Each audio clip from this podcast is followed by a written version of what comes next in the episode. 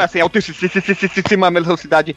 Mais um fliperama de boteco. Eu sou o Guilherme, vindo diretamente de Caxias do Sul. E junto conosco, vindo diretamente de Bento Gonçalves, o cara que é um cara apto em falar em Esperanto, Alexandre Vieira Machado. Sou eu mesmo. Não fala Esperanto, não. Um dia eu até tive vontade de aprender Esperanto, mas nunca fui atrás. Dizem que é fácil aprender, mas eu não vou aprender uma língua que não se usa em lugar nenhum, né? Usar o meu tempo para coisas mais importantes. Tipo, tipo, tipo ver vídeo de gato no YouTube. Gata? Gato miando ou se lambendo ou se fazendo massagem. Você fazendo assim? massagem. Isso aí, o mundo dos gatos. É isso aí, então. Já pulamos pro próximo participante que ele vem diretamente do Mato Grosso do Sul. É o amigo do Jacaré, né? Grande amigo do Sergião Berranteiro. E mais do que nunca, Alisson Guidin. Eu tinha um, um, um, software, né? Que não é um aplicativo, que é coisa de computador, que ensinava a falar Esperanto e eu aprendi a cantar uma musiquinha, só que hoje eu não lembro mais. Ah. E... Mas tu é mentiroso, Alisson. Meu Deus do céu. É verdade. Eu e o Eduardo, o Sudachinela, a gente aprendemos. Só que tipo, não faz diferença nenhuma, porque ninguém usa porra do Esperanto. Não sei nem pra que inventaram. É coisa de terraplanista isso. Não, eu tenho uma observação. Um cara foi no Jô Soares há muitos anos atrás e falou que ele tava com um tempo muito, quer dizer, muito tempo livre, então ele resolveu aprender um idioma. E ele escolheu o Esperanto. Aí o Jô Soares virou pra ele e perguntou: por que tu não aprendeu inglês, né? Aí criou aquela. O cara não sabia responder. Simplesmente ele. Ele podia ter é, porque eu quis ser o gordo gordo, filho da puta. Mas tu vai usar pra quê Esperanto? Tu vai comprar na venda? Tu vai pra Europa? Ah, não, vou conversar em Esperanto com as pessoas, vou pro Japão, vou falar em esperantonês, então. Foi, é, foi o que eu acabei de dizer, eu não gastaria meu tempo para aprender uma coisa, um, um idioma, né, não falando das coisas gerais da, do mundo, mas eu não gastaria meu tempo para aprender um idioma que não é usado em lugar nenhum. O idioma? Então. Idiomba. Jomba, é o então, cara que nasce na África, né? O Jomba. Resumindo, foi, foi o que o, o Jô Soares falou, né? Vai, pra quê aprender essa porcaria que você não vai usar em porra nenhuma? é vai... verdade. É que, nem, então. é que nem aprender a falar Klingon, mas pelo menos tem as convenções Star Trek pra tu dar uma desenferrujada, né? A quantidade de pessoas, o percentual de pessoas humanas que falam Klingon é, sei lá, milhões de vezes maior que as pessoas que falam esperantonês aqui no, na planeta mas Terra. Mas eu né? não tenho certeza, eu não tenho dúvida nenhuma sobre isso. Veja você, nesse mesma pegada, a gente já pula pro último participante que vem diretamente do planeta dos Klingon. E ele está em algum lugar na, na Via Láctica, né? Via Láctica, Via Lacta, ele tá, sempre, ele tá sempre por aí. Marcos Melo, né? Marcos Melo, tu tá onde hoje? Que eu não posso dizer em qual estado tu tá, porque tu tá sempre viajando. Sempre não, cara. Só essa semana, na verdade, que eu tô dando uma de mochileiro. E no momento eu tô na cidade de Arealva, em São Paulo. Interior de é São Paulo, próximo a é Bauru. Uhum. Que coisa, que coisa, não? vamos fazer a pergunta ao Marcos essa semana ou vamos fazer outra coisa? Mas antes, eu, eu, só, eu só concluí minha abertura dizendo que eu, eu já fiz um curso de Esperanto. Olha que revelação, hein? E Roda aí? Pois é. agora, agora eu vou fazer que nem o Jô Soares. Mas por que você fez Esperanto? Que você não aprendeu Porque eu espanhol, burro, cara? Porque eu era burro? É a é, língua burro. mais fácil de se aprender no mundo, por isso. Qualquer mula sem cabeça consegue. Mas eu, eu acho que o português é mais fácil, hein? Mas eu tenho uma pergunta. É, não. Peraí, Marcos. Marcos, você que foi em Bauru, você comeu um Bauru? Uh, ainda não parei direito para comer o Bauru de Bauru, mas comi uma porrada de coisa de italiano, cara, de, da semana passada pra cá. Eu comi umas, umas massas assim que eu não lembro o nome lá. As larvas? Falar larva. ia falar larva. É, ia falar larva sim. Você lembrou da infância é, lá na, na tribo, ia falar larva. Larva não, não, mas massa, mas massa de macarrão. Larva, um molho sugo. Ah, as larvas eu, do comi, eu comi uma, eu comi a polenta de novo, né, claro. Ah, só que dessa vez não foi a polenta frita. Uns doces lá de milho, que mais? Uns vinhos lá, que a, a família da minha amiga tinha também. Hum, que mais de comida italiana? Ah, e comi comida mineira também, se tiver algum mineiro aí ouvindo. Eu curti que só. Aqui ali pelas proximidades do campus do Instituto de Biociências, né? Ali em Botucatu. Não, tem que falar direito. Não é eu comi que só, é eu comi o ISO. Maior, comi aquele trem. É, tem que falar mamó trembão, hein? Nossa senhora, da hora. comi demais. Nossa, eu comi demais aquele trem. Mais, por mais, mais de metro. É, por mais, mais de metro. Uh, Marcos, tu que tá aí no frio, não dá mais pra usar o calçãozinho da Adidas. Tu tá com o abrigo completo da Adidas? Pois é, cara. tem que usar. Tem que usar. Eu tô com um moletão da Adidas, cara. Mole, é mulitão? Mulitão da Adidas.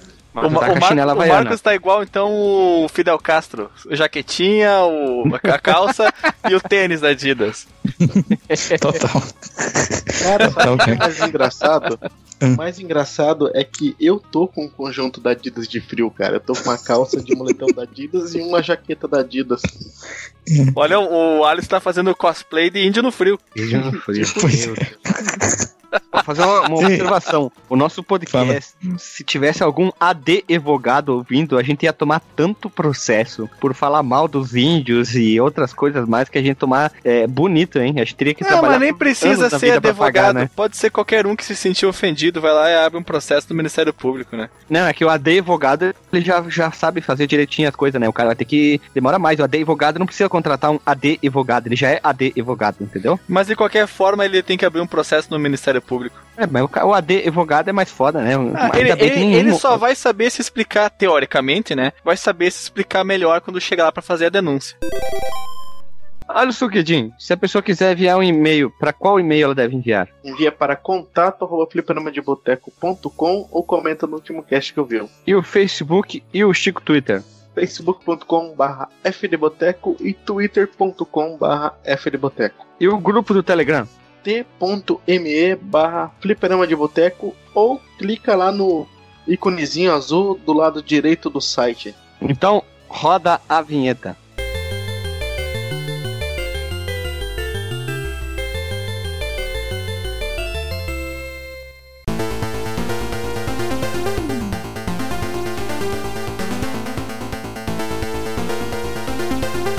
Voltamos após a vinheta e hoje é uma pauta um tanto quanto peculiar, uma pauta técnica, que o, o nome é difícil. Eu vou tentar ler o nome da pauta sem me atrapalhar. Eu já esqueci o nome da pauta, que é Levou o seu console ao limite extremo. Ao limite. Como é que é que o. Tá Buzz razão. Light- é o que o Buzz Lightyear falava? ao infinito e além.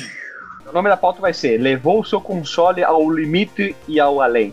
E pra Nossa. começar, é um console ou um jogo? Tu falou limite e além, pensei que tu fosse falar igual o Buzz Lightyear, ao infinito e além. Eu Ao falei infinito limite e além. além? Tu fala, o limite é a lei. Burro! eu me atrapalhei, deu um câimbra aqui então. É o console.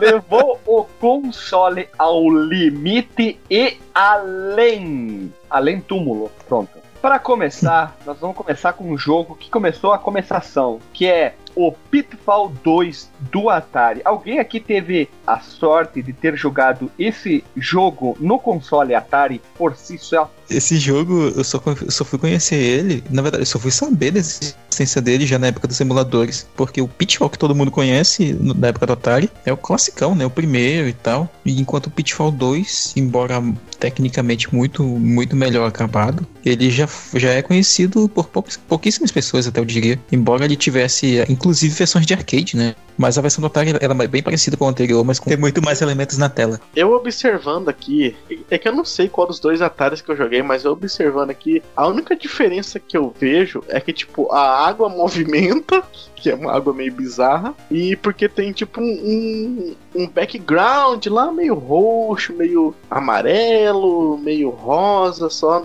e, tipo, ele é um pouquinho maior só na tela, mas eu não entendi qual que são as melhorias, o que que levou no, no, no limite, se ainda continua uma porcaria o jogo. Que isso, Alisson. Alisson, meu querido Alisson, tira o rancor do coração.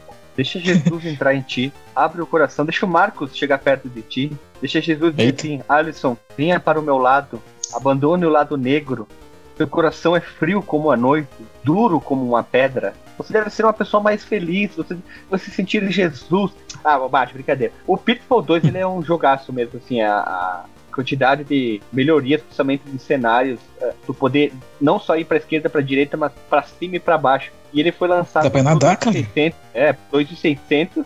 Ele foi lançado também pro Commodore 64, que a gente já falou várias vezes aqui. O ColecoVision, que a gente falou na geração dos videogames. E como o Marcos também falou, ele foi lançado versão arcade, ele teve versão pro MSX, ele teve versão pro 5200, teve versão pro SG-1000 e teve agora uma versão remasterizada pro Play 4. Não, brincadeira, Play 4 não viu não, brincadeira. Sim, Mas a comentou do ano dele, Guilherme? Que é de 80, que é de 84, 84. né, cara? 84 ano que a pessoa que vos fala nasceu. O Pitfall 2 tem a opção de nadar, como o Marcos falou, mas a, a melhoria que o Alisson indagou. Tu jogou o Pitfall 1, né? Acho que sim. Meu Deus, olha as máscaras caindo novamente nesse podcast. Olha as máscaras caindo. É quando eu ganhei um Atari, eu tinha um ano de idade. E eu lembro de jogar ele antes de jogar meu Master System. E eu lembro do Pitfall e eu lembro de um outro joguinho lá que dava susto lá, só da musiquinha, fazendo não, não, não, não, não, não, fazendo um barulho assim. Mas vamos fazer uma contextualização desse jogo. Alice, o Pitfall 1, lembra que quando tu ia pra esquerda ou pra direita, podia cair no buraco dos jacarés, nas lagoas, né, ser É o jogo do Pantanal. Tu era acertado, tu morria, tu voltava pra primeira tela. Lembra disso, né? Esse Sim. sistema. Nesse aqui funciona diferente. Tu vai ganhando pontos e quando tu morre, ele volta pra um certo ponto e tu vai perdendo pontos. Os pontos que tu foi acumulando ao redor do jogo, como desviando de inimigos, pegando itens, enfim, afins, né? Essa é a ideia do Pitfall. Fora que tu pode ir pra cima, pra baixo, e tem muito mais cenários no jogo, mas é basicamente a a- o visual é igual do primeiro. Tanto que o desenho do Pitfall, o personagem, é o mesmo do primeiro. É que ele parece um pipe e a cabeça parece um quadrado. E o jogo tem até uma Resumindo- história. Ele tem uma história, apesar disso. Meio que estranho de se falar, mas ele tem. Resgatar a sua sobrinha, que se chama Ronda, e é isso aí. E pegar o máximo de tesouros possíveis, porque conforme tu vai sendo acertado, tu volta para determinados pontos, né? E tu precisa acumular uma, uma pontuação muito grande. Resumindo, então você quer dizer que o Pitfall 2 é o pai do checkpoint nos jogos. É, mais ou menos, pronto, mais ou menos. Uhum. Mas ele tem uma quantidade bem grande de cenários, isso que é o legal. É, tu pode explorar muito mais, ao contrário do primeiro Pitfall, que parece que é sempre o mesmo cenário, que tu vai andando mesmo pra direita e pra esquerda. Isso é legal. Uma coisa que eu quero comentar sobre o Pitfall 2, cara, é que ele. Essa questão da diversidade de cenários que o Guilherme falou, eh, funciona bem e, ele tem um scroll, né? Não é lateral, mas é um scroll de cima pra baixo, né? Da tela, que era uma coisa que não via muito no Atari. E, ele não parece, cara, assim, se eu colocar lado a lado o, o Pitfall 2 e sei lá, o, o Atari, o próprio Pitfall 1, o Enduro, né, que a gente já falou até no episódio aqui, 50 e pouco, se eu não me engano. E, cara, dá pra dizer que ele é um jogo da terceira geração com certa facilidade, cara, embora seja de console da segunda ainda, Pera, quem? Verdade, ele é bem bonito. Ele. De quem você tá falando? do Pitfall 2. Terceira geração? Terceira geração, cara. Mas que droga que você tá usando aí? Pode passar um pouquinho pra mim? Ele tá, to- ele tá tomando muito Cauim. Então, é cada no episódio do. Não, mas ali, ali do começo da segunda, da terceira geração, né? Não, não no ápice, sei lá, na época do, do, do Mario 3. mas me ali fala. da época do, do Bomberman 1, da época do primeiro Bomberman, da época do Super Mario Bros, sabe? Eles, eles Ah. têm mais ou menos esse estilo gráfico e tu não vê muito aquela questão da cor chapada, como era, a gente já comentou no nosso episódio da segunda geração dos videogames, né? Ele não usa tiles, como a gente falou também lá, mas ele, ele deixa muito menos aquela impressão de que é tudo um- um- um faixas e quadrados, sabe? É um negócio muito mais, muito mais orgânico do que a maioria dos, grande maioria, inclusive, dos jogos do Atari. Marcos Mello, eu quero que você Hum. me compare um jogo de terceira geração que parece Pitfall 2. Bomberman 1, acabei de falar. Bomberman 1 O boneco é do Super Nintendo? Não, Bomberman 1 do Nintendinho, cara. tu, tu que tá usando droga, Alisson, agora. Falou, falou, falou do Marcos Belo. E agora, do Super Nintendo? Ué, o Super Nintendo não é terceira geração? é quarta Ah, geração, cara. Sim, sim. Tá, tá bem de conta, né, Alisson? O terceiro é o É S... matemático nato. O terceiro é o SG-1000, que é o antecessor do Master System, o próprio Master System, o Nintendinho e os seus clones, Dynavision, High Top Game e coisa nesse sentido assim. E os obscuros lá da Europa, né? Que a gente vai É. falar quando chegar a versão da Tá, então, então chegar a é, terceira geração. Aguardem. eu, eu, eu vejo gerações diferentes então, mas tá, ok, então vamos lá, eu falei merda, Pro mas Alisson, assim, até, até lançamento antes do Mega do Super NES, tudo é primeira geração, depois a segunda geração, na né? verdade pra mim NES e Master é segunda geração já, cara, porque tudo antes era Cara, a gente gravou não- a segunda geração do do consoles e não tinha isso, seu Que foto esse- Eu retiro o que eu disse, é é o, é o Alisson que tá tomando muito Cauim. É, mas, mas olha só. Não, não, não, pera aí. Então vamos lá. Vamos, vamos, vamos do certo, não pela minha Leva- cabeça. levantou da mesa do bar, ajeitou as calças, vai lá, Alisson. A- Ajeitei, já preparando o bolão aqui. Olha isso aqui, em comparação com, com o Pitfall 2, cara. Realmente Olha o O nível de cor. É, o Nintendinho, ele indiscutivelmente superior, mas eu consigo entender o que o Marcos falou. Dá até pra levar como licença poética, porque o que ele faz em relação ao Pitfall 1 é uma evolução muito visível. Aquele efeito de água Sim. é muito bonito, cara. Eu jamais imaginei que, que, que no Atari, Atari eu fosse ver um efeito de água. Por mais que seja uma coisa muito simplória para os olhos de pessoas que passaram por todas essas gerações a partir da. Teve, teve gente que pegou a, segunda, né, com Atari, e gente que começou com a terceira, como eu, por exemplo, que peguei só um pouquinho, na verdade. Hoje pode parecer muito simplório, muito básico, mas para aquela época, aquilo ali nunca tinha sido visto no Atari, a não ser no próximo jogo que nós vamos falar, mas antes vamos terminar esse. Então eu até consigo uh, entender o que o Marcos falou, apesar de não concordar com ele de que ele se parece com os jogos da leva inicial da terceira geração, mas eu consigo ver nele o entusiasmo, o fascínio pelo que o Pitfall uhum. 2 é de melhor em relação ao Pitfall 1. Ele tem um quê do que o Metroid fez de exploração, que tu pode explorar vários e vários e vários cenários em busca das barras de ouro que valem mais que dinheiro. Metroid se inspirou no Pitfall 2, porque simplesmente ele não é um jogo linear que tu vai reto que no, como o primeiro. Tu pode subir muitos os balões, pegar item pra cá, pra lá, vai e volta. Que até então acho que nenhum jogo de Atari tinha essa mecânica tão bem explorada. O Adventure tinha esse, vamos usar a expressão em inglês, backtracking que é você ir de várias salas de um lugar para outro. Só que aquilo lá é a sua imaginação elevada na enésima potência. para imaginar que existe um dragão, que ah. o personagem é aquele quadrado. A, única coisa que realmente parece o que é, é a chave. Porque o dragão é parece um, cav um cavalo marinho, na verdade.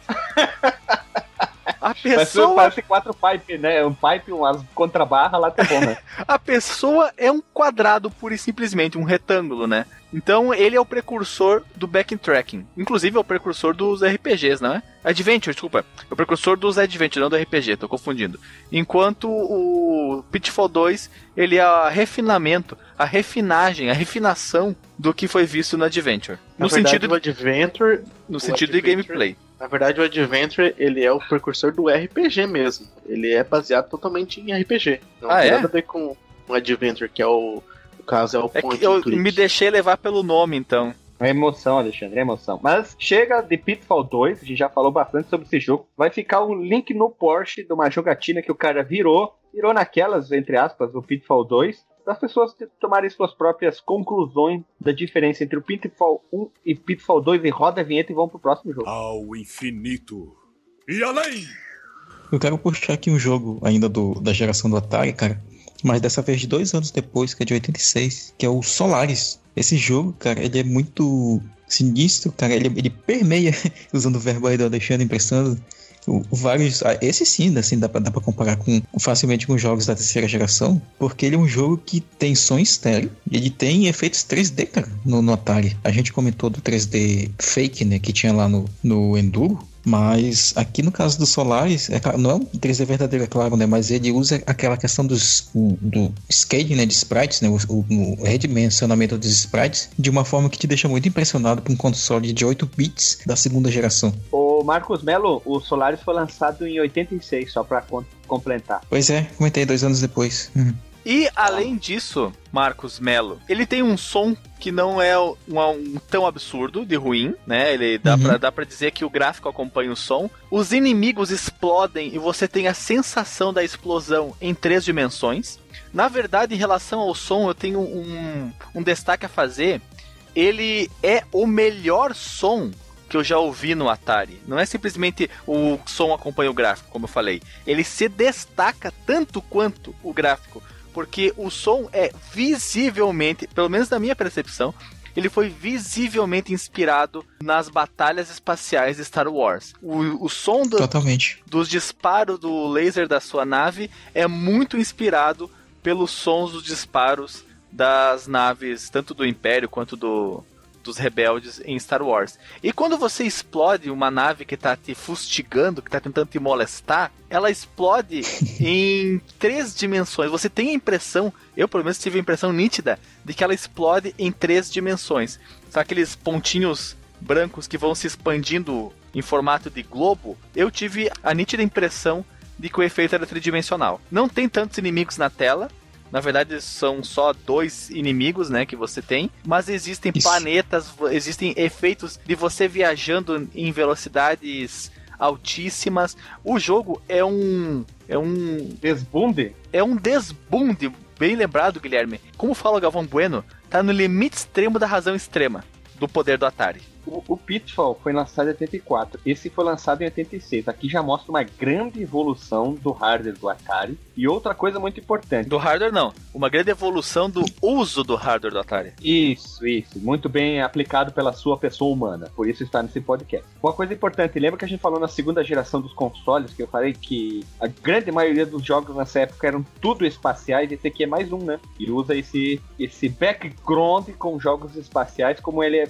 ele é até simples de programar o fundo, né? É um fundo preto com uns pontos brancos para demonstrar que são as estrelas. Mas você passa por cometas, passa por planetas, você tem um, um, efeitos de escalonamento, eles vêm se aproximando de você e altera o tamanho. Você tem faixas. Que... Alexandre. Oi.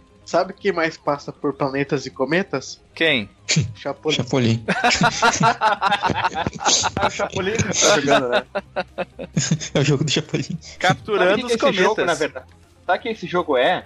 Hum. Ele tem um jogo que permeia, brincadeira. Ele tem uma mesma. Foi lançado para a mesma plataforma. Olha a evolução. O River Raid, como a gente falava, para esse. Não acredito que o River Raid de 86 é contemporâneo do Solaris. Não, ele foi lançado pra mesma plataforma. Ah, que susto. Ah, não, tá. o, não, o mas o aquele que, que, é um jogaço, ele foi River lançado é jogaço. Eu não tô desmerecendo ele, caso alguém interprete errado, tenha problemas de, de dissonância cognitiva, né? Que escuta uma coisa e interpreta outra. O River Raid foi lançado em 82 pro próprio Atari, mas em 4 anos mostra como foi uma grande evolução. Detalhe, o River Raid eu acho um jogo muito bonito até hoje ainda. Ele tá muito, Ele é. muito bom de se jogar. Ele é bom, Mas sim, uma- é bom.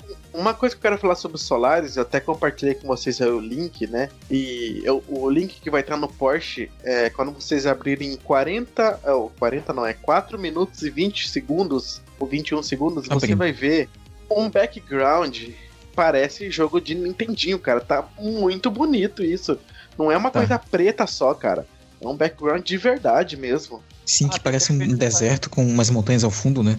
Ele tem abastecimento, tem os planetas, ó, tem Saturno lá no fundo. Tem... É bonito, o jogo é esse sim. Esse aqui tá, digamos, é, estuprou o hardware do Atari. Outro detalhe interessante do Solaris é a viagem através dos wormholes. E quando tu dá aquelas passadas de fase que tipo, tu vai trocando de cenário. Tu troca de um cenário pro outro, tu passa pelos wormholes. E bem, de onde, da Meu onde, da de onde, adivinha o país? Adivinha o país? Estados Unidos. Estados Unidos! Estados Unidos. Irei eu agora, pessoa humana, procurar no eBay e escrever aqui, ó, Solaris Atari. Ainda bem que o console não tem outros nomes. Vamos ver. Aqui, como ele já está convertido em reais, aqui diz assim, Solar Atari 2600, R$ 2,49. Preço justo, honesto. É preço de jogo antigo, honesto, no exterior, exatamente. Como eu falei daquele blog que eu acompanho, aquele site, o Green Hills Zone, do jovem lá de Portugal, que ele compra jogos de Saturno a 2 euros, 3 euros, jogos de Play 1. Não, jogo... Mas olha só, Alexandre, pra te ficar mais irritado ainda. Tem um cara aqui vendendo Não, não tô irritado, 40 eu tô, eu tô, eu tô achando Não, é certo. Esse, olha só, ele tem, tá vendendo por 40 reais o quê? O Solaris, Ice Hockey, Frostbite, River Raid e Haunted House. Haunted Só House. clássico da Atari, hein? É, 40 pila, 40 reais. Aqui no Brasil, isso aí sairia por 300 pilas, essa porqueira. Porque o que? Brasileiro é, é louco, né? Co- come- Eu come estive todo dia, num encontro de automóveis antigos há uns meses atrás e tinha umas bandas de rock tocando também e tinha pra vender velharias. Inclusive tinha um Atari. Só que a pessoa, ela devia estar muito louca na droga. Ela queria, se não me engano, eram 500 reais no Atari. Sim, mas o Atari ele faz café, te serve, é uma garota de Só programa. pode. Ele E cada só pode, fita, cada fita tava vendendo, se não me engano, era 25 reais. Tá, aceitável, aceitável. Aqui, ó. não, o não Atari, é aceitável, cara. Não é aceitável. Olha só, olha só, Alexandre. É aceitável se tem o quê? O cartucho inteiro, funcionando. Eu vou chamar da etiqueta. As pessoas falam de label. A etiqueta original e bonita, a caixa original, todos os manuais. Manual do jogo de Atari é quase impossível de achar. Se for isso, 20 pila é aceitável. Eu pagaria sem problema nenhum de alguns clássicos. Não, Mas tava é- jogado no chão junto com uns bully, uns, uns volantes eu de falei. Fusca. né? Se tivesse tudo isso inteiraço, eu pago sem problema nenhum. Olha só. né? Aqui no Eu mercado tenho uma notícia. 68 reais. no Isso, isso que eu ia falar. Tem uma notícia boa pro Alexandre, cara. 68 reais aqui no Mercado Livre. Um Atari por 68 reais? Não, só Não, não, o Solaris. Não vale, cara, não vale. Ah, peraí. Roda a vinheta e vamos pro próximo jogo. Ao infinito e além! Vamos começar então agora com uma nova plataforma. A gente falou os dois jogos do Atari, o Pitfall 2 e o Solaris. Agora nós vamos pro Nintendinho. A gente vai começar com os consoles mais comuns da galera e vai evoluindo ao longo dos- dessa saga de consoles, ou melhor, Guilherme, Guilherme. Oi, É o primeiro episódio de muitos? Como sempre, né? Como eu sempre faço. é o primeiro de muitos, né? Então, Alexandre Machado Oliveira, qual é os dois jogos irmão, irmões que a gente separou aqui para o pessoal humano aqui, que a gente já gravou podcast aqui no Fliperama de Boteco? Os jogos hermônios que nós vamos falar são os jogos das Tartarugas Ninja, que são o Tartaruga Ninja 2 e o Tartaruga Ninja 3. Que é o Manhattan Project e o Arcade Game. Link no post pro Fliperama de Boteco que a gente gravou sobre Teenage Mutant Adolescence, falando em francês. É verdade. que vai estar o link. A gente gravou a parte 1, a gente tá devendo a parte 2, acho que sai esse ano ou ano que vem. Sobre os outros jogos da franquia, quer dizer, da mundo das Tartarugas Ninja, a grande maioria são obscuros, mas a gente falou dos mais conhecidos, que abrange Nintendinho, Mega Drive e Super Nintendo. Ficou louco de bueno. Link no post pra galera. E Alexandre, continue falando aí. Você pode ver o quanto esse jogo ele, ele é além do- da maioria dos jogos do Nintendinho já na primeira fase. Porque ele tem aquele efeito de fogo que é muito convincente. Chega numa parte da fase que desce umas bolas gigantes de uma escadaria, ao mesmo tempo em que você tem inimigos lutando contra você, e não há o flickering, não há aquela, aquele efeito de piscar os sprites, ele consegue se sustentar. O limite são quatro oponentes na tela e você, e quando tu- mesmo com tudo isso acontecendo, o fogo em dois planos acontecendo, né, no- na base da tela e mais acima, no dentro dos das, de onde está acontecendo a ação, vem os inimigos, brigam com você, você sai pulando e, e as cores são muito bonitas, a paleta de cor, é, a arte é muito bem muito bem equilibrada. O Nintendinho é muito limitado no quesito de cor, mas quando você tem artistas competentes, você consegue resultados maravilhosos como esse do das Tartarugas Ninja. E esse jogo foi jogado, inclusive, lá no canal, no Fliperama, o Fliperama no YouTube. Link no post para você ver a nossa jogatina e ver o quão longe eu já fui nele. E em relação ao outro jogo, eu vou chamar o. Eu vou invocar aqui o Marcos Mello para que ele possa falar, já que ele é o conhecedor, participou inclusive dos programas sobre o Tartarugas Ninja que eu não pude participar aqui nesse podcast maravilhoso. Mas, Alexandre, Oi. antes, de, antes do Marcos Melo falar do, do Tartaruga Ninjas 3, o que acontece na primeira fase se tiver um ferro antes do fogo? Ele. ele vira o É Mega, Man? Ele liga o Mega Man. Ele fala isso.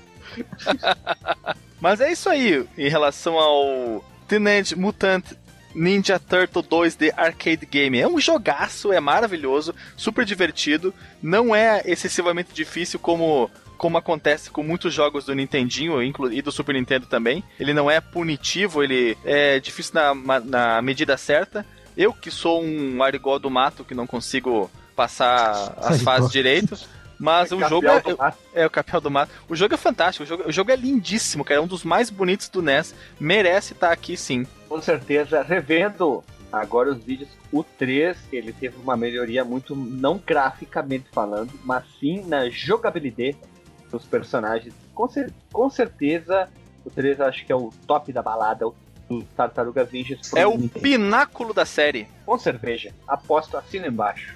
Agora então, Marcos Melo, eu escolho você. Não, não vou fazer a mesma piadinha de sempre, não. então, cara, eu gosto muito desse jogo aqui, o, Teenage Mutant Ninja Turtles 3, The Manhattan Project, né, Projeto Manhattan. Eu tava discutindo com o Alisson mais cedo, ele não é tão mais bonito assim que o segundo, mas ele tem uma melhoria gráfica assim, inclusive com destaque aqui pra fase da praia, que a gente tava elogiando também, que ela tem um, um começo lentinho e tem uma parte acelerada, né, que lembra muito a parte ali do Turtles in Time, onde eles estão na prancha, né, em cima da água. E nesse jogo, cara, tem uma coisa que, que não tinha em, em muitos jogos no Nintendinho. Na verdade, quase nada da geração de 8 bits, né? Que é vozes, cara. Eu acho bem impressionante os efeitos que eles conseguem. Tem muita coisa que é misturada na música, algum outro efeito aqui acolá na, na, no gameplay, mas por esse elemento em si, adicionado, que era uma coisa que a Konami fazia bem, cara. Vale assim a, a menção aqui na nossa lista de jogos que, que impulsionaram né, o seu console ao infinito e além, como a gente tá falando aqui. Eu acho que não vale porque não fala miapo, miepo. Ah, Se falasse Miapo, aí podia estar na lista, Alisson. Não, tem que falar miapo, miepo. É os dois. Miapo, o que, que é isso, cara? Diapo, cara. Caralho. É a abertura do Turtles in Time na primeira fase, que É, é, Big Super Apple Nintendo. 3AM.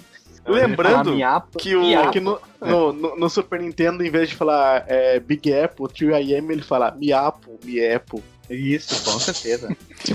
E lembrando que o. Lembrando que, assim como o Super Nintendo que permitia o uso de chips para expandir as capa capabilidades, ia falar, as capacidades técnicas do console, você contornar as limitações, o Nintendinho também tinha isso. E basicamente eram chips para adicionar canais de som, para você ter mais, mais eh, elementos de. para você ter mais elementos audíveis, ter vozes, ter música mais elaborada. O, acredito que o Tartarugas Ninja seja um desses possuidores do chip. Não tenho certeza, acho que eu já li alguma coisa a respeito nas, nas minhas SG-1000 revistas. também teve isso, sabia? O SG-1000 ele também tinha- tinha chips No extras. início ele tinha isso. Tinha, tinha sim. Na, na versão, e quando ele virou o Master, aí foi agregado dentro do console. Olha só, veja Tu você. comprava, tu comprava um periférico também, e ele acre- acrescentava canais a mais de áudio, tu colocava ele no console. Só que quando eles lançaram o Master System, enfim, né, mudando, mudando o nome e tal, aí eles botaram dentro do videogame. Disse, Não, opa, isso aqui é bom deixar aqui dentro, que vai valer a pena. Agora eu vou fazer uma pergunta sobre o jogo em si, não sobre os. Falar agora que em inglês, technical achievements dele. O Tartarugas Ninja, tanto 2 quanto 3, ele é topzera da Bahia do Eu Nintendinho? te respondo. Eu te respondo. Tem um episódio que a gente gravou sobre Tartaruga Ninjas que tá lá a resposta. Pronto. e roda a vinheta e vamos pro próximo jogo. Ao infinito e além. O próximo jogo é do Nintendinho também, chamado de Life Force. É um jogo de nave na horizontal, né? Não, não, não, não. Não? Não é na o Life horizontal, não? House. Não, o Life House, ele tem Não, é uma coisa Force. que é foda. Life Force, primeiro, que ele, no Japão ele se chama Salamander. E outra coisa, ele muda a perspectiva do jogo ao longo das fases. Não é sempre a mesma perspectiva. Olha E só, detalhe. É ele é um verdade, jogo- eu não minto. É, ele é um jogo pra duas pessoas humanas jogarem ao mesmo tempo. Isso que é legal. Não é só um jogo pra uma pessoa. Eu gostava de jogar jogos binários. Caramba. Eu acho que em duas pessoas seria muito mais divertido, no caso. Eu não tive a oportunidade de jogar em console, É. né? Exatamente. Lembra muito aquele jogo Sonic Wings, com alguns elementos do jogo assim. E ele tem aquela pegada de você destruir cenário que, que fez muito sucesso com um jogo indie que saiu agora há pouco aí. Que, agora há pouco, não, tem um tempo já que você usa tipo uns super-heróis. Super-heróis não, uns brucutus do cinema aí. Agora eu não lembro. É Bro Force. Force. Bro Force, isso, Bro Force. Pro Force. E só que a diferença é que a- a- o cenário destrói e depois ele vai se remontando novamente. E como o, o Guilherme falou, ele não é só horizontal, mas a- ele vira também vertical. Vertical. Cara, na hora que ele tá vertical, é- lembra muito o Sonic Wings, cara. É um jogo lindo, lindo. Você não fala que ele é do, do Nintendinho, cara.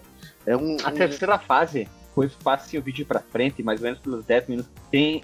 O cenário fica se mexendo, vem partes do cenário como se fossem ondas de lava pra cima das tuas naves, tem bolas. Esse jogo, acho que é o. Não é mais- onda de larva, Guilherme. Isso aí são, são solar flares, são aqueles arcos de plasma que são ejetados do sol quando o ejaculado campo ma- pelo sol. que isso quando é ejaculado pelo sol, quando o campo magnético sofre distorções. E é Foi realmente isso. muito bonito, cara. É realmente muito Então bonito. quer dizer que a distorção era bem pesada, heavy metal, assim, uau! Era Giz Butler no, no baixo distorcido. distorcido, pô. É isso aí. Queria fazer uma observação. Talvez, até agora, acho que é um dos jogos mais bonitos que eu já vi pro Nintendinho. Com certeza. Certeza. É, Esse é jogo, esse jogo tem uns efeitos de partículas muito bem elaborada, cara. Pra mim, acho que é um dos melhores jogos mesmo do Nintendinho. Queria eu tê-lo po- podido jogar na época do meu Magic Computer ou do meu Turbo Game. Alisson Guidin ou Alisson Guidin, ó, te vou dar uma observação. Sabe quanto custa ele no eBay, esse jogo? 38 reais já convertido, lógico, né? Pro Nintendinho, aquele cartucho grandão bonito. O cara tá vendendo Fica a dica. aquele lacrado, 1.213 reais. eBay. E no Mercado Caraca. Livre ele varia entre 80 e 120 reais o cartucho. Sabe por que, que o Guilherme gosta tanto desse jogo? Ah. Porque ele tem aquela, aquele visual que a gente já comentou lá no, no cast sobre do Metroid, que é, Metroid- o, eu ia comentar isso. que é o visual orgânico daqueles monstros intestinais, aquelas coisas nojentíssimas que eu não, Viscerais. que eu, é Viscerais. viscerais, cara. Isso aí é, é, é, é demais pra mim. É demais pra minha cabeça. Tripanossoma. Tripanossoma cruzi, cara. É isso aí, cara. É, é, é só nojeira, é só nojeira. Parece uma capa de, de, de banda de podreira esse jogo. O mais engraçado desse jogo é que ele é, ele é mais bonito quando ele tá na, na vertical do que quando ele tá na horizontal. Tanto faz. Eu gostei dos dois. Ao infinito e além! Então, falando aqui mais de um jogo, nós estamos aqui basicamente fazendo especial Konami, né, cara? É, aproveitando aí o hype da série, né, que, que tá todo mundo comentando, da... a gente vai falar aqui do Castlevania, cara, o terceiro jogo da série, que é o Castlevania 3, Drácula's Curse, mas da versão japonesa dele. Que a versão japonesa, a versão americana, ela veio capada pra cá, cá pro ocidente. A versão japonesa, ela chama Kumajo Densetsu, tipo, a lenda do castelo demoníaco, que foi lançada em novembro, é, 23 de novembro de 1989. Vejam um é, vídeo aí, façam um comparativo com a versão americana, e vocês vão ver que o jogo ele é melhor graficamente, e ele também tem um som melhor que a, que a versão americana, porque a o Famicom tinha um chip a mais de som que o, o Nintendo não tinha. E isso fazia com que eles pudessem usar mais recursos né, sonoros do console. Ele não tinha tipo voz, como a gente comentou, do Tartaruga Ninja, mas a, a música dele é muito mais agradável de ouvir, como muita, do que muita coisa que a gente ouvia né, nos 8 bits. E isso por si só já torna ele tecnicamente melhor, além de ser um, um excelente jogo de Castlevania, né? Embora seja um- o, o mais difícil da, da série até aquele momento. E é nele que é baseada a série, né? Que, a gente, que eu acabei de comentar, né? Que tá. Que, foi. Que estreou na Netflix esse. É, apesar de ele ser mais bonito graficamente do que os seus antecessores, tem um movimento do sprite de andar do personagem que me incomoda demais, cara. Ah, isso incomoda mesmo. Ele, ele Só tipo, porque ele tá tem de uns salto alto? bração. Não, ele tem uns bração e ele tipo ele joga o bração pra trás e quando ele junta os dois braços no meio, ele fica muito fino por um um pequeno espaço de tempo, cara. Ele fica muito, muito fino, cara. É só que tem os olhos apurados de um game dev como eu Não, é consegue chato perceber. É, Chama olhos, de, é olhos de lince. mesmo. Aham, olha que Exatamente. lincha. Olhos de jacaré. Alisson, quer dizer que só por isso o jogo é uma bosta. Não, não tô falando que o jogo é uma bosta, tô falando que é, é só uma parte do sprite que me incomoda, porque o resto do jogo Tá ele tá muito bonito. Tá bom. Eu nunca joguei o Castelo da Vânia 3, ainda não assisti a série no Netflix, pretendo, né? Já que ela foi renovada para a segunda temporada, que vai ter mais episódios. E vamos ver se eu vou gostar, se eu vou entrar na, na turma do, do Castlevania. Eu já gosto do jogo por si só, porque a gente jogou o primeiro do Nintendinho e eu achei um jogo muito bom. Alexandre, Tirando aquele problema lá da, da, da fase da- das caveiras que, que eu não conseguia passar, diga, Alisson. depois de tipo dois anos mesmo, vamos lá. Vou te dizer uma coisa: a, a parte de animação desse jogo é mais bonita que o anime. Ah, cala Olha a aí. boca, Alisson. Fala, fica falando asneira, tu não sabe nada. Tu não sabe nem se tá com fome, se tá dormindo ou acordado. Fala mais pro. Eu só te digo uma coisa, Cara, eu só te digo uma coisa. Cara, sabe aquele pica-pau dos anos desenhar- 70, 80 lá? É, tem mais anima quadro de animação do que a- as batalhas do Castlevania do Netflix. Não tem. Tu tá querendo Sabe dizer que que, isso o? X-Men que que passava é na Globo era, é mais animado do que o Castlevania? Não, isso é mimizeiro, sabe? Porque ele é assim, o Alice é assim, todo mundo tava gostando da série, então ele tá achando uma desculpa pra não gostar, essa é a verdade. Ele tá, ele tá achando, querendo achar pelo em ovo, sabe? Então ele não tá, ele não quer admitir que é bom. Não, É Cara, bom, mas- a série. não é é. muito bem não, construída. a Você sabe história. Não, a história, tudo é bom. Mas a, a Ah, animação ah. de batalha é uma porcaria. Cara, Ah. aquela animação de batalha do Animação, bar. o que é uma animação? a- a- aquela animação de batalha do bar. Puta que Do pariu, bar, cara. do bar. Aí, bar? a- o, o Alexandre, o Guilherme não consegue é, dar contrapontos, ele pega e começa, tipo, a, a, a, a- a zoar as A pessoas. pe- viu? é, isso aí, o Guilherme, ele é, ele tem, ele é o, como é que se chama aquele, é o ad, ad, ad, Casado? ad- não, é, é, é a, fa- a, ad, ad persona, ah, sei lá, esqueci, né? Corta isso. Eu tenho um comentário pra, pra quebrar o argumento do Alisson, só numa coisinha. Que lá. a série, Não é, não é anime, cara. É, o- é animação americana, cara. Ela é influenciada por animes, mas é americana. Bem lembrado. Obrigado, Marcos. Eu ia tentar falar, mas ele não é anime, ele é Essa desenho. animação um pouco mais limitada, ela não é até hoje utilizada nos desenhos da DC, do Batimão e coisas assim? Putz, eu Sim. acho bom a animação, do- a animação feita em desenhos da, da DC. Não, Pois é, da eu- DC é bom, cara. Não, não, você tem que assistir, Alexandre. Depois que você assistir, Eu vou assistir e no próximo cast eu vou dizer concordo com o Alisson ou não concordo com o Alisson. Você vai ver que parece muito aqueles desenhos dos anos 80, 90 lá, cara, que passavam Ah, é. no SBT. Fora que desenhos como os anos 80 e 90, como Thundercat, ou até outros, tinham uma animação fluida e bonita até hoje. Então, então, então, então é bom até hoje. Então encerramos a discussão e, e chama a vinheta. Roda a vinheta e vamos pro próximo jogo. Hein? Ao infinito e além! O jogo que eu vou trazer se chama Cosmic Epsilon. Ele saiu somente no Japão em 89, também por Nintendinho. Ele é a versão NES, a versão Nintendinho do Space Harrier do Mega Drive. Ah, O Space Harrier é aquele jogo do personagem loiro que tem um jetpack nas costas e fica pra lá e pra cá na tela com os inimigos vindo na direção dele ou ele tendo que se atingir o inimigo que tá parado mesmo. Ele tem versões para arcade, tem versão pro Mega Drive, que você já deve ter pelo menos visto, né, ou jogado. É um jogo muito famoso, tá sempre em coletâneas de, de sucessos da SEGA. Eu não curto muito a jogabilidade dele, morro fácil, fácil, fácil. Não sou muito chegado também no visual dele. É um, um absurdo que esse jogo tenha conseguido. Esse jogo não, né? Mas um jogo claramente inspirado no Space Harrier tenha conseguido rodar no Super Nintendo. Tem efeito de aproximação dos inimigos na tela, aproximação, afastamento. Ele se movimenta da mesma forma do Space Harrier, pra lá e pra cá. Claro que ele é muito menor, né, do que o- a sua contraparte do Mega Drive, mas é impressionante que isso tenha que tenha sido possível atingir isso no Nintendinho. Ele parece Pilot Wings do Super Nintendo, quando você tenta pousar o avião, que vai se aproximando a pista. É o mesmo efeito na fase inicial aqui do Cosmic Epsilon. É impressionante. Vocês já tinham ouvido falar desse jogo anteriormente? Eu já tinha, já tinha visto o Space Harry do. do. Caralho, esqueci agora. Arcade, Mega? Do, do, do Master System, mas deixa eu ver aqui, o- é, o Space Harry de 85. Eu ia falar que existia um jogo antes dele que era nesse estilo, mas não é, é de 86, que é o Kid Icarus, também é nesse estilo. Então, o Space Harrier eu, eu conheci, inclusive, na época que vocês.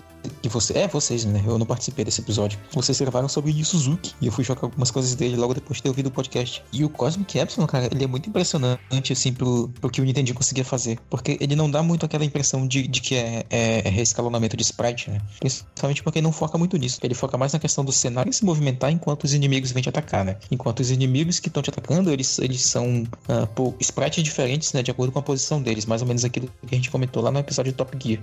E aí, eu, não joguei muito, né, do Space Harrier, mas em relação ao Cosmic Epsilon, pra quem tinha um Nintendinho, cara, dava pra enganar bonito, cara. Até, principalmente assim, colocando lado a lado a versão, essa versão, né, desse jogo, com o Space Harrier do Master System. Eu diria que ela supera a versão do Master System, porque a versão do Master System ela tem muitos elementos ah, vindo na tela, são sprites grandes, inimigos grandes, objetos no cenário, mas isso causa uma lentidão, travamentos, problemas de sprites imensos no Master System. Ele é claramente um jogo que não foi feito para rodar no Master System, mas a Sega enfiou ele ali. Talvez não com a mesma, mesma precisão, mes- a mesma perfeição com que a Nintendo ou seus desenvolvedores terceirizados, terceiros, né, os third parties, faziam com alguns jogos que, eu- como a gente comentou aqui. Não, cara, não tem como defender. Tô vendo aqui a, a jogatina do Space Harrier do Master System, que eu nunca tinha visto. Eu não, não sabia que ele tinha pro, pro Master.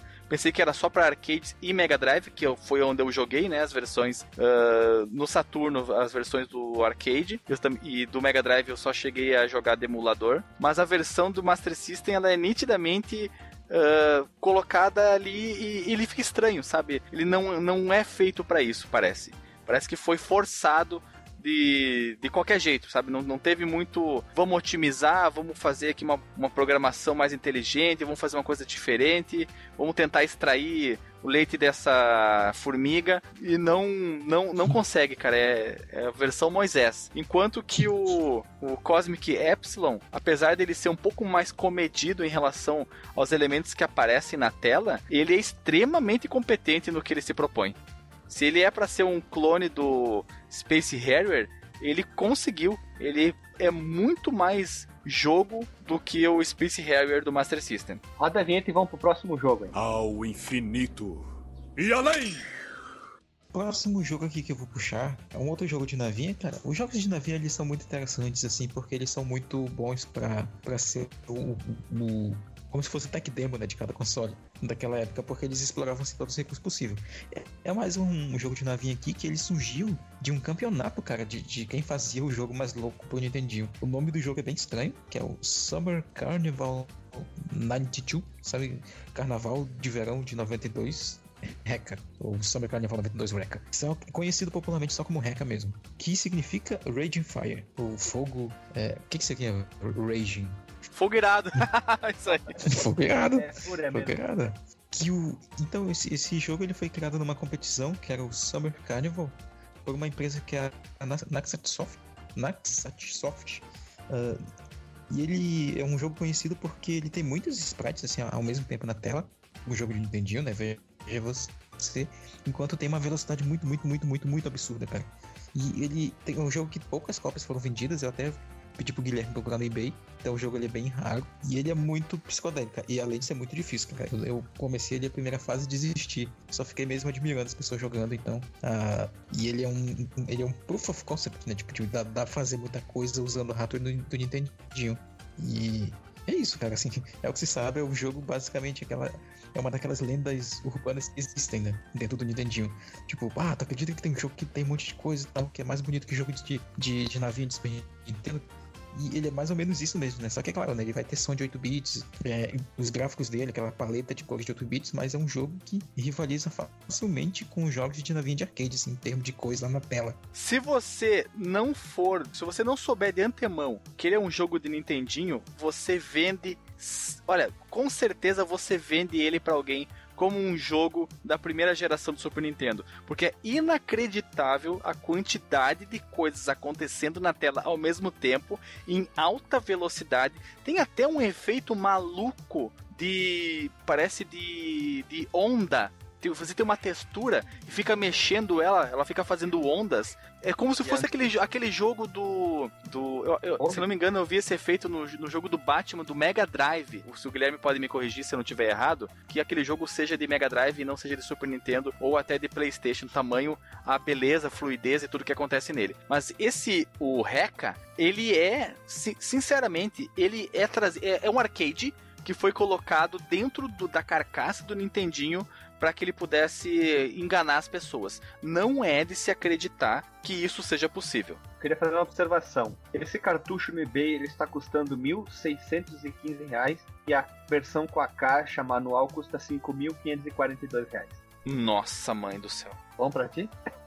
Lembrando que ele é de 92, isso é final, final, acho que até, talvez até passado da vida do Nintendinho.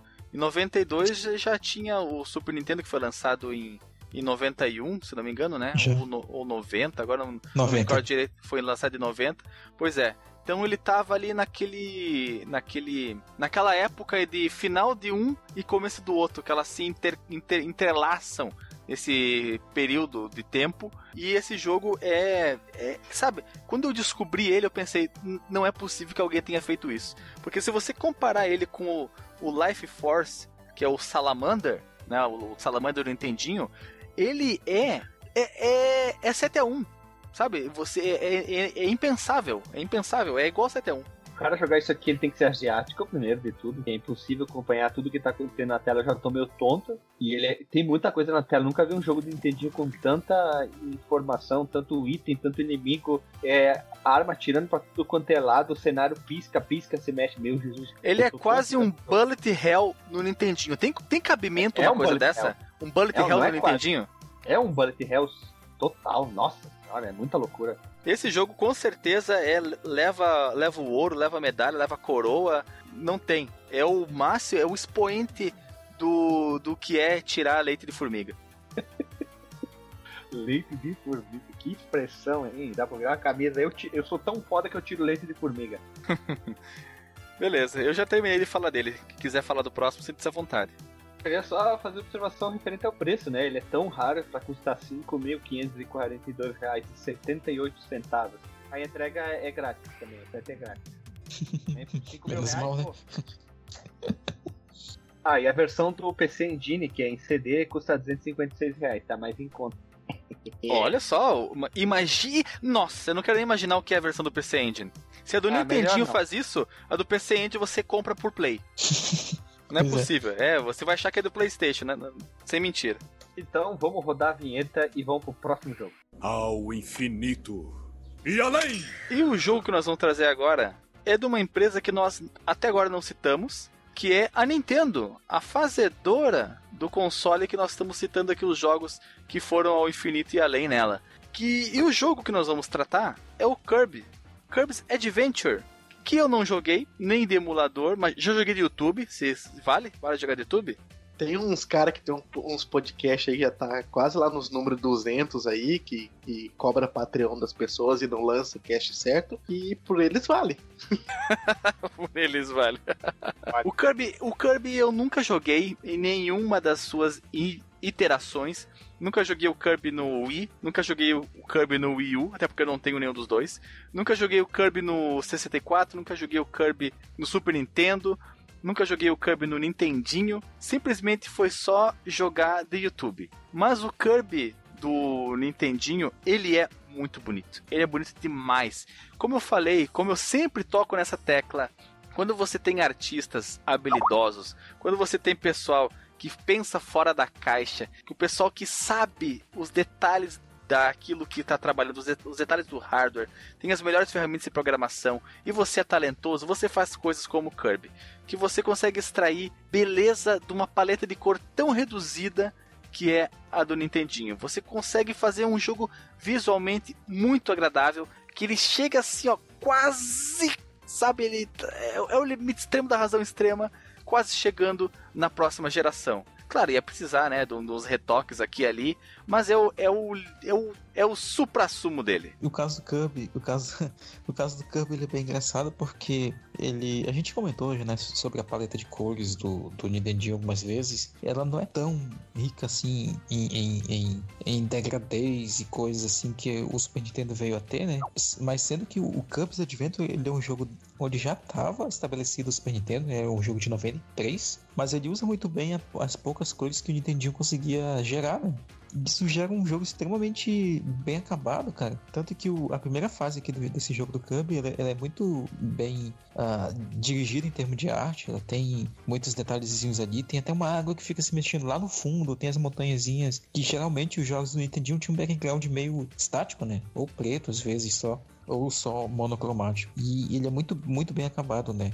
No caso, quem programou o, o jogo do Kirby é a, é a HAL Laboratory, que era uma empresa que fazia jogos basicamente só para Nintendo, né? Fazia o, o Kirby e fazia o Fire Emblem, além de algumas outras coisas. Mas esses dois, é, essas duas franquias são as mais conceituadas né, dentro da empresa. Sabe quem trabalhava na HAL Laboratories? Ah, Satoru Iwata. Já fazemos, Sa fazemos, Satoru fizemos podcasts Ele era um exímio programador. Ele foi um dos caras, se eu não me engano, ele foi. Ele, ele resolveu uma questão muito cabeluda do Pokémon, do, do Game Boy Advance, ou era do Kirby mesmo. Agora não me recordo, eu acho que essa história tá contada lá no especial sobre o Satoru Iwata. Exatamente. Ouça lá. Eu acho que era sobre Pokémon, nem eu lembro mais, olha que eu tava lá. E esse jogo ele teve um remake, cara, pra quem não gosta do, dos gráficos do Nintendinho, que é um remake muito bom, cara, inclusive de, pro, pro Game Boy Advance que ele melhora absurdamente assim a, a estética do jogo.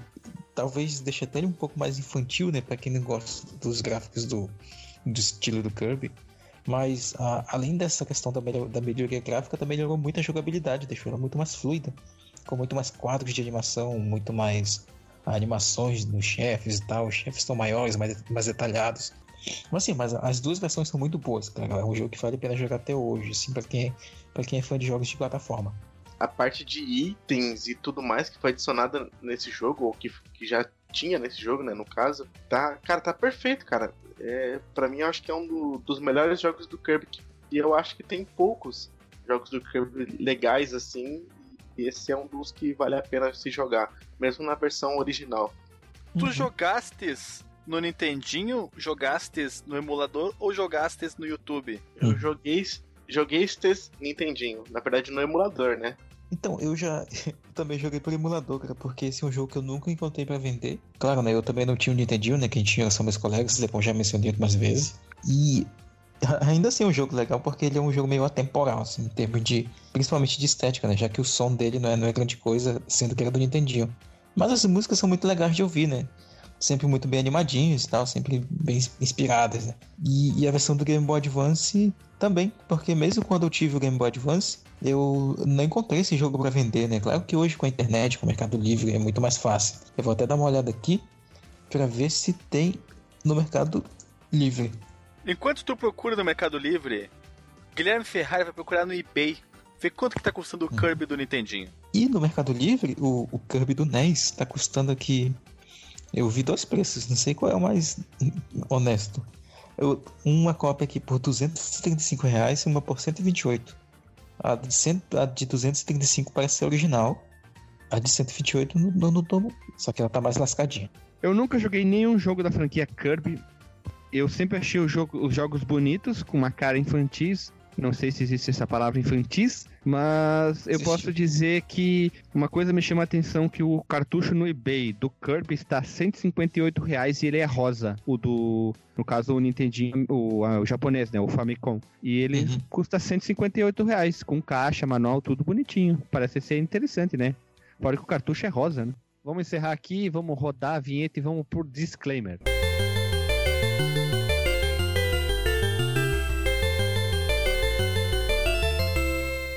Voltamos após a vinheta e agora vamos por disclaimer final aqui do nosso podcast. Marcos Melo, tu que tá com um eterno delay, não importa a velocidade que tu vai, faça o seu disclaimer sobre os jogos de hoje. O Ederley é um personagem que existe, é, ele é onipresente, cara. Inclusive hoje eu tô falando baixo, né? Porque, só pra constar, né? Porque eu tô gravando na casa dos outros, né?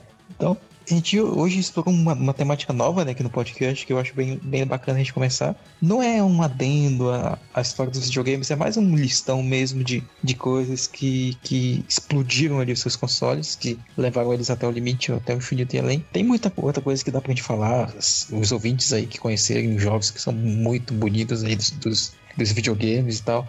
Não precisa necessariamente ser só dessas gerações, né? Cite aí as suas sugestões né, para as próximas pautas, para próximas gerações, próximos consoles que a gente vai falar. Tem o Master System, tem jogos bonitos do Master System que a gente não vai falar, do, do próprio Super Nintendo, tem muita coisa ali que tu não acredita que tá rodando no console de 16-bit. Então dá pra gente falar pra, nas partes futuras, né? Não só de gráfico também, não só de gráfico Viviome, também sons, a jogabilidade, tem coisas ali muito sinistras. Então assim, e é, e é isso, cara. Faça sua contribuição, comente aí.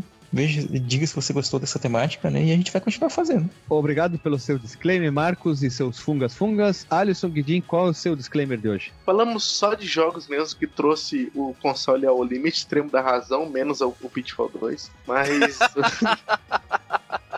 Polêmico, como sempre, né? o restante dos jogos aí, todos legais, todos aparentemente, visualmente, você percebe que eles. Os jogos levaram o console ao máximo possível do, do poder extremo da, da- do ferro e fogo. É, é como se você pegasse, vamos ver, um, um jogo de computador ali que veio pra arrebentar o Doom 3. O- É como se fosse o Doom 3 dos consoles, digamos assim. O Doom 3 era aquele jogo lá que você tinha que comprar gasolina pra botar na sua placa de vídeo pra fazer rodar. Era o Crysis, é o PC da NASA pra rodar. É, lembra, lembra? Ah, mas sua, sua placa de vídeo roda Crysis? Era tipo isso, cara. E, esses jogos mostram mesmo o, o poder que o console tinha que poucos desenvolvedores conseguiam tirar o leite da, das saúvas. Alisson é um cara polêmico no nosso podcast. E também Alexandre Oliveira Vieira Machado, qual é o seu disclaimer sobre hoje? Vai lá, descreva a sua história. Eu acho maravilhoso quando a gente começa essas séries primeira de muitas. Algumas não vão pra frente, né? Ficam, ficam mais largadas. Outras a gente cumpre o que prometeu, tipo a história dos videogames e o tempo me maltratou. Talvez seja o, o principal exemplo delas. Não, na verdade, O o, Ron é- também. o, o Ron Hack é o principal exemplo de série, a primeira de muitas, seguido pelo O Tempo Me Maltratou. E essa promete ser uma das séries que vai ter continuação, que é sobre os jogos que são ímpares, jogos que fizeram com que o seu videogame suasse, que ficasse tão quente quanto o ferro e fogo. E vai ser legal gravar, porque a gente vai conhecer vários jogos que a gente nunca jogou, que nem sabia que existiam, como alguns que foram falados aqui. Todo mundo aqui se surpreendeu com um ou outro porque não sabia que ele existia. Vai acontecer com os ouvintes também, que nunca ouviram falar do que a gente vai trazer. E esse é o tipo de cast que eu gosto muito de participar porque ele é muito mais espontâneo e- do que ter uma. falar sobre um, um jogo específico, porque você consegue fazer com que todo mundo converse de alguma. Trazer alguma memória. Ou, não, na verdade, esse é dos casts que, dos jogos conhecidos. Eu me confundi. mas é, mas é. Hoje tá todo mundo meio louco, né? E eu acho. É isso aí. Foi, foi, foi massa gravar e eu espero que realmente a profecia se cumpra. Muitos casts a vir. O meu disclaimer é: quero ver mais jogos que estuprem os consoles e mostrem que programador é foda assim, merece nosso respeito tecnológico, eles conseguem tirar leite de formiga, leite de pedra, leite de lajota, leite de calçada, eles conseguem fazer chover leite, eles conseguem fazer chover canivete suíço, e é bom isso, eu gosto de ver esse tipo de jogo, quando os caras se puxam ao limite extremo da razão extrema, e era isso, era o meu disclaimer. E um destaque pro, pro Pitfall 2, ao contrário do que o Alisson falou. E agora nós temos uma coisa nova. Alisson, o que que tu queria fazer, que é surpresa que tu ficou anunciando? Não, eu quero fazer uma coisa diferente, qual é que é então? Então, é, durante alguns episódios eu vou fazer algumas perguntas eu quero ver a resposta no comentário, nos comentários aí. Que é sempre no finalzinho. E a primeira pergunta é: por que Zezé de Camargo e Luciano gostam de Mega Man? Eita, é charada? Ô, louco. É isso aí. É supla? Charada Ah, brasileiro? já sei. Ah, já sei. É isso aí, pessoal. Na próxima semana vão ter a resposta e abraço e falou!